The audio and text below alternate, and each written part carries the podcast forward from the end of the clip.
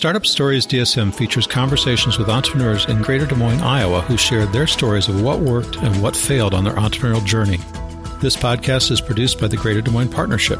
More tips and resources are available at dsmpartnership.com slash business resources. I'm your host, Mike Caldwell, Executive Director of Entrepreneurial Initiatives at the Partnership. Birch LaPrade, welcome to Startup Stories. How does a graduate of Yale Economics become a police officer the very next year? Uh, so my interest in police work actually started when I was a junior in college. I um, was 20 years old and I was taking a class called the History and Philosophy of Police Practices, and it was very academic and theoretical. But as part of that class, you did um, a walking beat with some officers from the New Haven Police Department, and uh, I did that over a course of several nights, and I just really became fascinated by it. Um, just a totally different world, really interesting to me. So um, you know, really nothing more to it than that. So, what kind of uh, beat did you walk? Uh, you know, New Haven's an old uh, industrial city, East Coast, and um, you know, really varied neighborhoods. So, not very far from campus. You're in Congress Avenue. I walked in Congress Avenue. Um, I mean, I still remember with you know Officer Nacarado and you know Officer Shredders, and um, very, very, very different experience. And um, in a very different world from kind of what I was used to. Or, not the college campus world, huh? For sure not. No. yeah. So you went on to get your MBA in information technology. What do you think of MBA programs? Are they you, are they worth it? What do you think? Uh, I to provide a little bit of context, I uh, graduated from my MBA program in 1999. So my information is certainly dated for me, it was a really good experience and really perfect for my career. But my experience and background was different. I was a police officer uh, for the city of Berkeley in California, um, and this was an interesting time. This was uh, from '94 to '99. Um, was when I was working as, as a police officer, and um, that was a lot of technology change and a lot of uh, you know new types of technology and businesses were were, were um, yeah it was CompuServe it was AOL it was e- well I don't know if eBay was there yet. Yeah. yeah. no for sure. And I had missed all of that. I was working in the civil service as a police officer. I was writing my reports longhand. I was doing traffic accident sure. reports uh, on a clipboard on the steering wheel while everybody else was emailing things around. So when I started in '97 um, it was absolutely the right thing thing. And, and not only did I not know technology, I didn't have any business background. I hadn't worked in a company in which you went to meetings, or they even I didn't even understand what different titles meant. Uh, sure. So for me, it was a crash course in all of those things all at once, and um, it was, you know, it, it, was excellent for me. Now, fast forward, um, you know, many many years. Uh, I'm not so sure it's as relevant as it might have been back then. Um, also for me, it was a little bit of a different context because um, the opportunity cost wasn't as significant for me. I uh, when I went to Berkeley, I was paying four thousand dollars a semester. I was going to class during the day. I, I continued to work as a cop, working swing shifts and nights. Right. Um, now, I'm just not. I'm just not sure. I'm a little more skeptical about it. For some people, it might be really a good call, but for others, maybe not. You know, I look at the people like we were talking off before we started this about. You know, you've got an employee that's your CTO and just really enjoys it. I think that's a wonderful thing to do. But from a career management standpoint, I mean, so much this can be learned online. Yeah. The, the the data is moving so fast. The information is moving so fast. The world's moving so fast.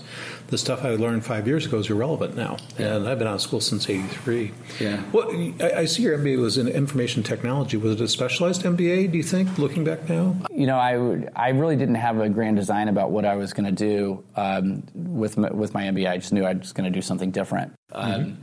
And uh, specialization, it's a two year degree, so you're not going to go too deep anywhere. Right. And there's kind of a core group, a group of classes that you take your first year. So uh, maybe it had a few more classes around information technology. Um, but you know, I look back and kind of smile because this was the beginning of the internet business model. Yeah. So this was this is Bay Area '97 to '99, um, and so much of what we were taught or what we we're learning, people it was changing so rapidly, and it continues to change. Oh, yeah. so many years later. So. Um, we had a class in internet strategy. I think that you would just laugh at right now. uh, and I'm not entirely sure, kind of to your original question, if you're interested in uh, SaaS delivered software models and uh, how companies are valued around that. That's changing every six months now. So, um, the best sources of information around how to run a SaaS company or um, SaaS sales strategy or uh, single instance multi tenant architecture. It's probably not an MBA program with a professor who's been around for, uh, yeah. been in that same role for however long. So I understand you have a background in photography, and you actually started a company that was involved in the photography industry. Tell me about Brightroom. Yeah. Um, so, uh, so that I don't make the story too long, uh, okay. I, in um, in '99, I was at a parade in San Francisco, and, and actually, I didn't have at this point. I didn't know nothing about photography. Okay. Um, but in 1999, I was at a parade uh, in San Francisco, and my wife was actually, uh, she's an equine vet, and she was the, the official parade vet for the Santa.com parade on uh, the Embarcadero in San Francisco. And I had my photo taken, again, 1999. Yeah. Uh, kind of crazy bubble, beginning of the bubble economy. Oh, yeah, I remember um, that, 99. so I had my picture taken by somebody dressed as a jester on the side uh, of this parade. And um, this woman handed me a card, and I had, uh, I assumed it was going to be a cute photo. I had my eight month old on my shoulders. And she said, Go to this website and you can see a picture of yourself. And um, I went home and kind of checked back every you know every few days, and lo and behold, you know later in the week there was a picture. And the whole point of it was to drive traffic to Waiter.com. She was from Waiter.com to drive traffic to a website because that's how companies got valued was was unique visits, yes. right? Um, yeah. And you couldn't buy the photo, and but it, it was a cute photo. And so I thought about it more and more, and I thought, huh, you know, photography, and this was a digital photography. This was the beginning of digital point and shoot cameras. Yeah.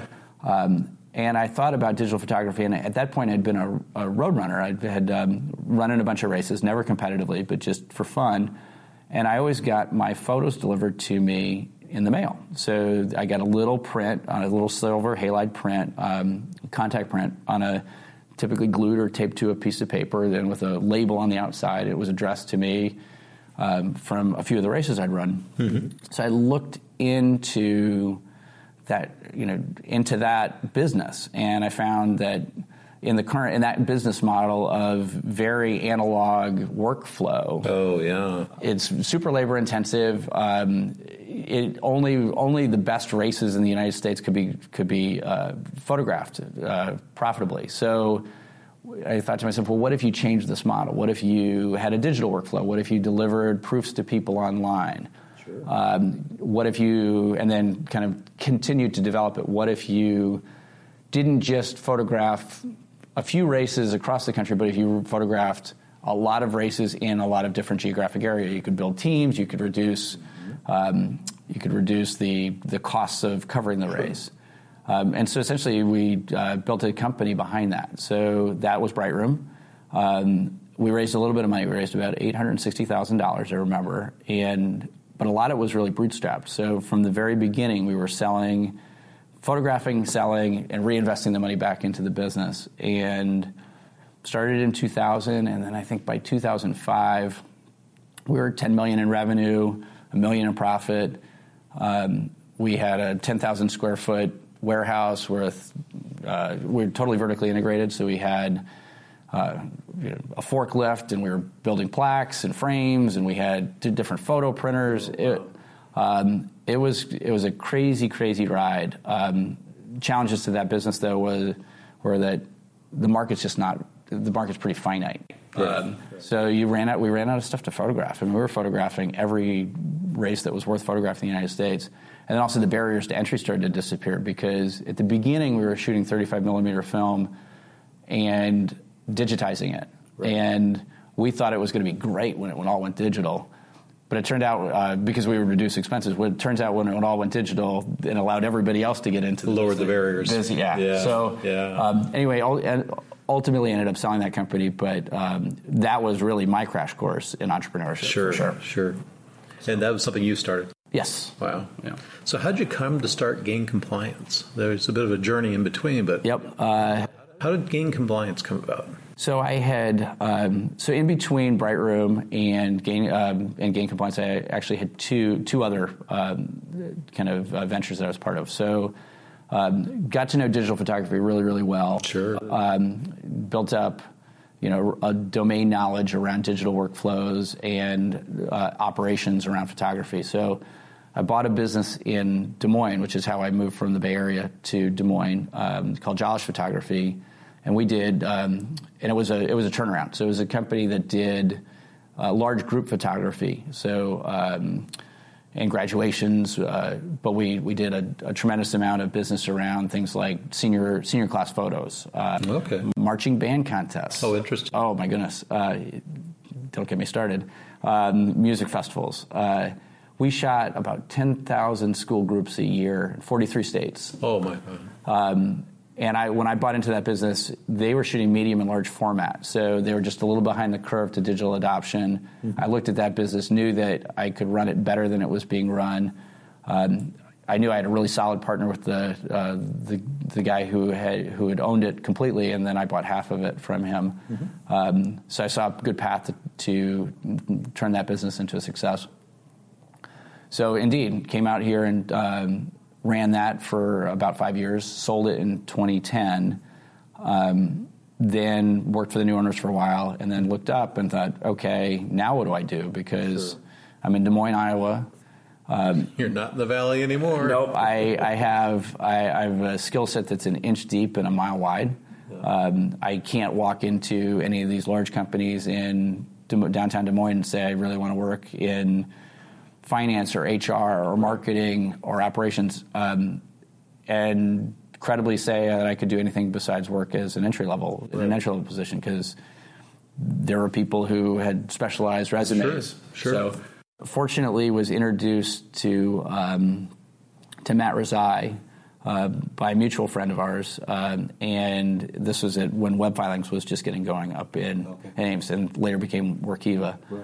Um, so I think I, I, that company was well on its way when I joined. Uh, so really fun to be part of that startup. So uh, I had done kind of two startups of my own, and now I was part of somebody else's. And the web filings Workiva one experience was um, was fascinating to be part of it because it grew so fast and grew to be I was so going to say that was a big fast. I mean, that yeah. was a go big, go fast kind of deal. Oh, for sure. And um, yeah, it, it's kind of the stuff that you read about and um, in the success stories, right? So, you know, I think um, at the Prometheus Awards a few years ago, Dave Tucker talked about it and compared its success to other software companies, and I think it got to 100 million in revenue faster than Oracle and Microsoft had. There's certainly a different business model. SaaS allows a lot of sure. speed. But, but was, that tells you a little bit about how quick they got there. Yeah, for sure. Um, so I worked there for four years uh, and met my co-founders while I was there, um, and it grew to be pretty big. So when I was when I left, I think it was 1,200 people. Wow. Um, and ultimately, uh, you know, where, what I really enjoy doing is the much smaller stuff. I like zero to 50 employees. Like that's that's my sweet spot. Um, and it and I was also turned on, I think, when I was at Workiva to uh, true SaaS delivered software. So single instance, multi-tenant, right. architected. correctly architected. Yep. Um, you were talking about zero to fifty. I, I, found out that I liked the fifty to two hundred level. uh, when we hit forty five hundred people, I was not having any fun anymore. Yeah. it was just uh, not fun. Now there are challenges with each uh, stage of growth, but um, but you do find areas you like. Yeah, and I think you know I think about a lot of the startup people that grow something, get it pretty big, either exit it or they hire the CEO yeah. to run it. They kind of step aside. They almost always go back to that small size again. You can tell they, they get in their comfort zone. If I want to run it from a friend of mine that says I want to go buy it when it's got five people and sell it when it has five hundred. It's like all right. And he's done it several times. He's good at it. I mean, it's what he, he, he says that's what I'm good at. Yeah, I. Uh, makes sense. No, that's right. And I think that, yes, for sure. I, I truly believe different people have um, skill sets for different size companies. Yeah, and loves of different sizes. Yeah. Some people like that big room. I didn't like it. So tell me about gain compliance. Um, so Jason, Steve, and I left in uh, a little over two years ago now. So we're in our third year of operation. Um, and we had worked together really closely for four years. Uh, so Steve and I, actually by physical proximity, um, if we had backed our chairs up at the same time in the same small office, we would have run into each other up yeah. in Ames. Um, and Jason was just outside the door from us. Um, so uh, we got to know each other really, really well. Um, and uh, I think that they share that kind of same entrepreneurial bent the um, we looked at a lot of different ideas in terms of where where we were going to start a company. Uh, we looked at uh, audits around banks, so Bank Secrecy Act, anti-money laundering. We looked at vendor risk uh, assessments. Sure. Um, some pretty technical, um, pretty deep in the weeds software challenges. Um, ended up, and those, by the way, are great ideas for somebody else. Those still need to be solved. Um, we ended up in insurance, and the reason we ended in insurance um, was because the the challenge is real. Uh, yeah. The compliance challenges of reporting are are, are difficult. Um, but really, it's a much. You are so understating that. That's like saying flying the guys to the moon in 1968 was a hard problem. yeah, no, when you talk to people in insurance, they'll, they'll nod their head. That, that's for sure. Um, the real re or the you know the most attractive reason or the reason that insurance was most attractive to us was it's just proximity. Des Moines is an insurance town. Oh, yeah, no kidding. And we knew that we had a lot of hard work ahead of us to learn uh, to get domain knowledge and to learn about the business challenges. There's a word right there, those two words right there that I, I wish I could get more people to understand is domain knowledge.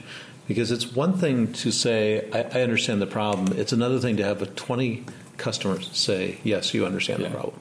And, and getting that leap from I understand it to which you probably don't, right. the, the, the, person you to where 10 or 20 customers going, yeah, this is yeah. making sense. That is the hardest with on the product side is getting to that point where you really are seen as the authority, yeah. not just somebody who's trying to fix a problem. I absolutely agree. I think that is 100% of um, of what we bring to the table. Uh, you know, our kind of unfair advantage is that we like these really hard puzzles, and I work with two of the best people, uh, or my two co-founders are two of the best people in terms of understanding hard problems and um, you know things like data models around financial reporting, uh, validations and cross checks, and statutory accounting. Right. There's a whole other part of accounting that's not GAAP reporting, right? right? And you have to become an expert in this enough to build a product. Well, I think about things like reporting, and I love business models that take on something hard like EU regulatory,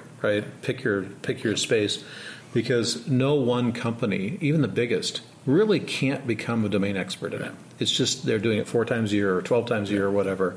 And it's a cost factor of the business, not part of what makes the business great. Right. So they're never going to put the time and effort into it, nor should they. Right.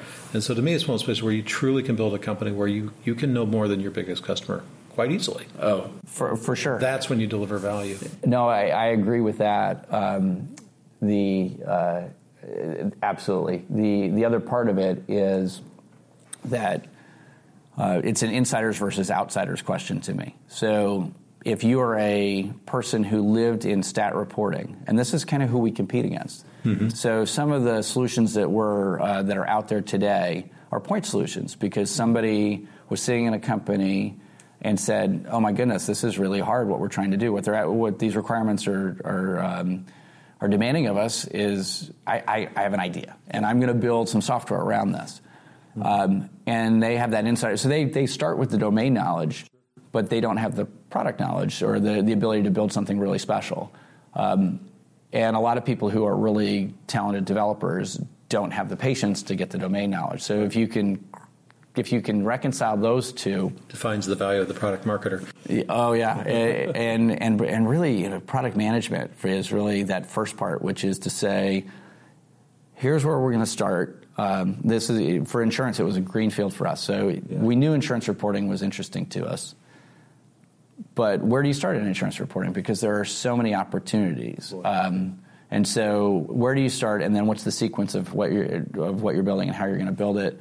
And then the ability to see around the corners of say, okay, but if we build it this way, we're going to be limited six months, a year down the road. Yep.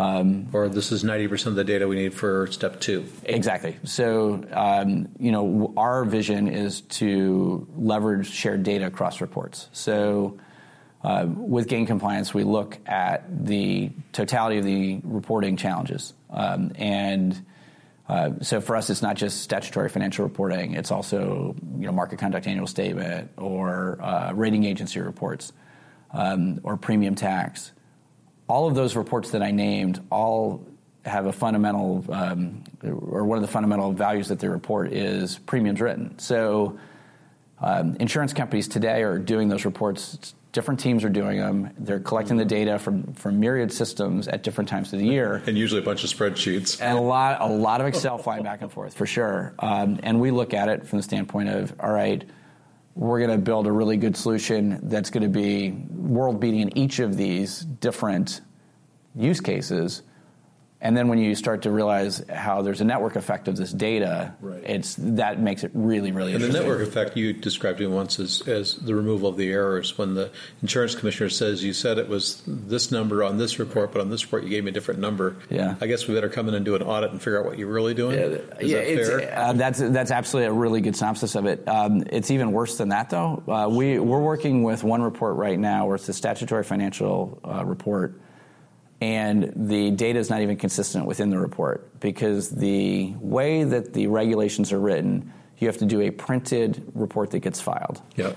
And so people are drafting that in in Microsoft Word, and then they're hand entering that data into filing software, which is um, a little bit uh, long in the tooth. So the filing software that they're using is is not uh, it's not innovative. It's not modern.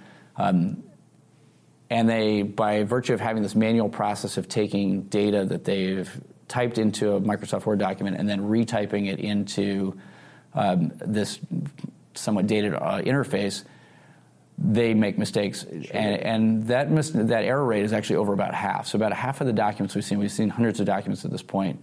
About half of the time, the CEO, the CFO, the officers of the company are signing off on the printed document and the data that is being um, analyzed by the insurance regulators is the electronically filed data. Right. So it, absolutely, you know, this is this is um, this is the kind of stuff we get excited about. well, just to summarize for those who don't understand it, you've got 50 states of regulation. So insurance is regulated at a state level. Yeah. And then you have multiple types of insurance. Yeah. So for any given state, you may have multiple regulatory filings for each type of insurance. Yeah. So if you're somebody big, I don't know, principal that's selling in all 50 states and maybe four or five different lines, and then you're doing, you have to report monthly, quarterly, well, mostly quarterly, yeah. the number of reports, you, it gets into the thousands. It does. Literally, have. I have a thousand reports to do. I have 3,000 thousand reports to do so, on this date. You said March one, the annual reports, and that is a daunting task yeah. to do right. Yeah, no, and some of those reports are one page; they're just a form to fill out, and others are hundred pages. Right. So, and some of them are heavily scrutinized, and some of them are ignored. Are ignored. So it, it, there's a and, and, and you don't know which is which all the time. people are trying to get it right. That's the challenge. They do. Uh, Most companies. This is the thing that you know the big bad company thing just really doesn't exist that often. Most of us just want to do it right. Yeah. Especially regulatory because doing it wrong. Anybody that's done it wrong once by accident knows the nightmare. Right. It, going through the nightmare of an audit is just right? Right. So you said you're in your third year. Where's the company at? I mean, give me an idea of if, what you can share. Obviously, don't share yep. anything you don't want to share. But where where are you guys at now? Um, so we launched our first product at the beginning of this year, um, and we'll uh, be launching our second product at the beginning of 2019. Mm-hmm. Um, and um, you know, in terms of validation, we uh, we worked very very closely with pilot customers. So we got a lot of feedback. It was a very collaborative process for us to build the first product. Mm-hmm. And as the, the, as that feedback you know got better and better, you know, then we realized, all right, it's time to see if this thing will, this is, you know, see if this thing has legs. Let's let's go try to sell it. The reality test. Yeah, uh, to people who don't know us because right. it's it's a little bit Stockholm syndrome-ish. Um, you could work with pilot customers who they were part of the process. Yeah, they're um, vested. Yeah, they were invested. Yeah, absolutely, absolutely invested in the outcome. Um, and so, you know, that's a big moment when you start to pick up the phone, and that's what I do, right? So, as the CEO of a startup, guess what? You're you're the sales guy. You're the salesperson. Um, so I started with uh, with sales at the beginning of this year, um, and have hired a few people as as we've proven out that this that the, the, there's a very receptive audience to it, and we We've been growing a lot. Uh, it's been surprising, uh, even you know, even when you have the most optimistic forecast of, of where you're going to be. Uh, we've been growing really, really nicely. So great! Congratulations been, on that. Thank you. Great. Yeah. So you, you mentioned you know CEO sell, sells. CEOs do a lot of things in yeah. startups. Let's talk a little bit about how do you view the role of the CEO um, of, of, a startup that went from zero to I think you said you have 14 people. Yep. Yeah, so we've uh, 14 people. The uh, so the most important role for the first uh, for the first year and maybe beyond uh, for sure what Jason and Steve do, uh, which um, that's decide what we're going to build and then actually build it. Yeah. Um, and um, for me, I was the utility player that supported that effort. So I used to joke that kind of my role for the first six nine months was, you know, make sure that we had an office to be, uh, you know, that that had electricity and an internet connection. Help them out wherever we could, get them a sandwich, you know, just. No, no kidding. Go get coffee. That's support role, yeah. And, and, also stay out of the way uh, because they're way more talented at, at, that than I am. Um, and then as it progresses, uh, you take on it, it's the catch-all role. Um, right. You know, for our first nine employees, I think, other than Jason Stephen, me, every one of them was a developer. Um, okay. And uh, and I'm the only I was of those nine original uh, the first nine people in the office. I was the only one who who actually couldn't write any code. Um, uh, and so I'm the non-technical person. Right. Um, but essentially, you're just kind of in a, in that very much a support role. Um, as you get closer to product launch, uh, you know, there's definitely uh, important work to be done around financing. So, you know, I led the financing efforts. Um, you're a lot of legal work, or not a lot, but important legal work to make sure that you're structured correctly, that all of those I's are dotted and T's are crossed. Yeah, because that's another place. If you get it wrong, it'll kill you. Yep, for sure. Yeah. Um, and then as you do get into the sales part of it, um, eh, eh, you're actually selling backing up for a moment, I actually did a lot of document review. So, um, and that I, I, don't know if that sounds as bad as it, as it was. By document review, I was, Steve would task me from time to time and say, "I want you to compare these two documents and make sure that every pixel looks like it's supposed yeah. to look." Yeah. Um, so a lot of very rote, you know, analysis to make sure that our PDFs are rendering correctly, that they match the NAIC illustrations. Um, so whatever need to whatever need critical but boring. Yeah, if you have if you have nine uh, people on your team and there's one guy who can't write code and can't really help with the product development, guess who gets to review the documents, yep. right? So. Uh, anyway, uh, now I actually lead the sales. So I have two people um, who work on my team, and um, you know we're doing phone demos and we're doing sales. Um, and I'm you know getting contracts signed. I'm doing accounts payable, accounts receivable. I was say, do you do your own books? I do my own books. Yeah. Good for you. Yeah. Yeah. I wish more startups did their own books. Yeah. Uh, so you've raised capital multiple times. Um, what advice do you have for entrepreneurs that relates to managing the raise and the cap table? Because yeah. you've been through this more than most have. Yeah. So I've done. Uh, so I've the way I kind of term it is I've signed my own paychecks at three different companies, mm-hmm. um, and uh, in two of those companies, we raised outside capital. So this one and my first one, and it's always an experience and it's a learning experience as you go through it.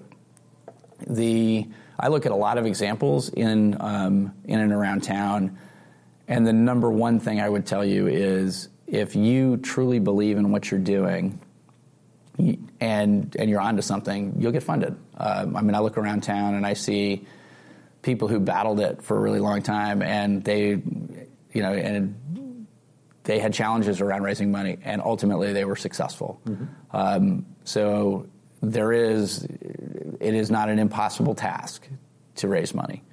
Um, the most important piece of advice that I would give anybody is um, you have to be, you have to have a lot of candor in when you talk to your potential investors, and you have to find a good fit. So um, you know, I could actually point back to the Workiva web filings experience.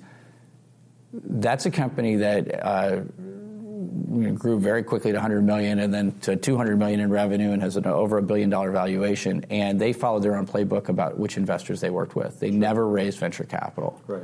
Um, and so uh, you can't be too eager just to take somebody's check. You have to be very. It's got to be the right money. It does. And that, that's different by company. Yeah, for sure, for sure. It really is because it, you know, the the exit timing. If there yeah. if there's going to be an exit, usually there's some exit, but yeah. or some plan beyond. We're going to grow a great company, yeah. at least for the outside investors, right?